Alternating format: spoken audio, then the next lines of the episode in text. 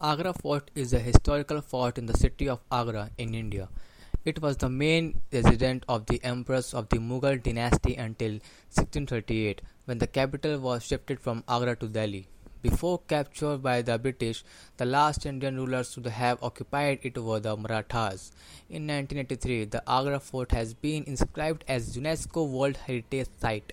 It is about 2.5 kilometers northwest of its famous sister monument, the Taj Mahal. The fort can be more accurately described as a walled city. Agra Fort is the only fort in India where all early Mughal emperors lived.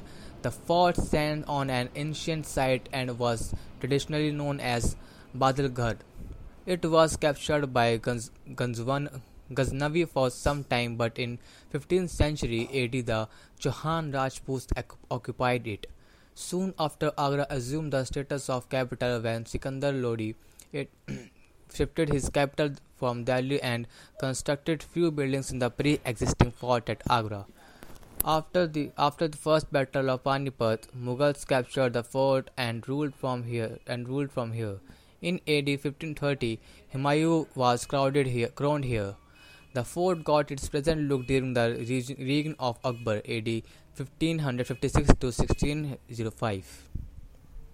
After the first battle of Panipat, Babu stayed in the fort in the palace of Ibrahim Lodi. He later built a boli in it. His successor Himayu was crowned in the fort in 1530. He was defeated at Bilgram in 1540 by Sher Shah Suri. The fort remained with the Suris till 1555, when Himayu recaptured it.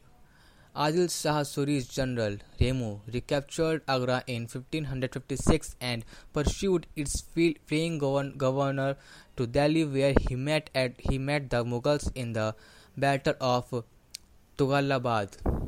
Realizing the importance of its central situation, Akbar made it his capital and arrived in Agra in 1558.